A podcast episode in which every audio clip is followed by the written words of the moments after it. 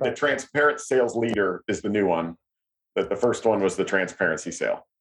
And what inspired you to write this book?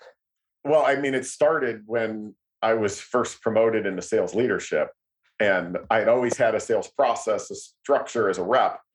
And then as a sales leader, two days in, I was like a dog chasing a car down the street every day, right? Like guided by whatever priority or fire was going on.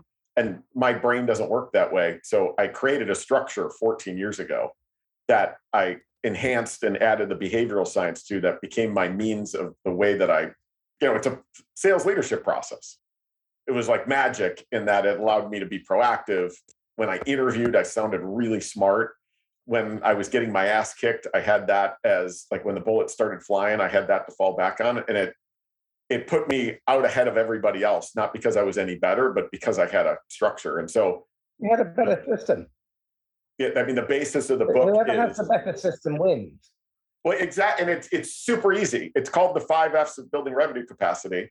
So that's the structure. You internalize that, and you're 99% ahead of everybody else immediately and now like i look at i, I went and um, i was teaching a workshop to a group of 40 sales leaders here in san diego a few weeks ago and i asked them because they were growing so fast they were just promoting reps.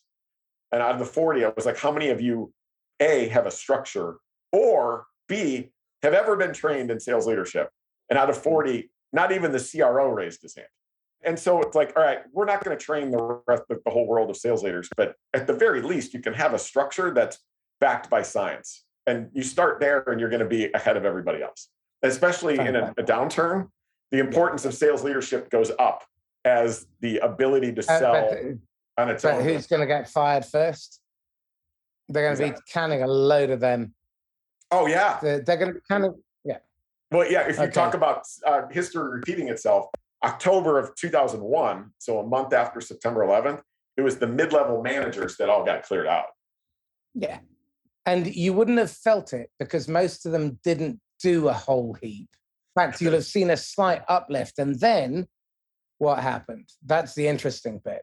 Right. Um, because yes. fundamentally, I think that the you've got three major catalysts or tipping points the first is your middle management layer. Get them sorted, and then they can become a driver of creative solutions instead of a, uh, a an obstacle to them. Your ecosystem and your data. And if you if you get those three right in uh, the markets going forward, you put yourself in a massive advantage over everybody else. Yeah. Because they're all faffing around trying to do more using shitty old industrial age models, which basically mean uh, work harder, throw more dead bodies at the problem, or spend more, or buy more tech.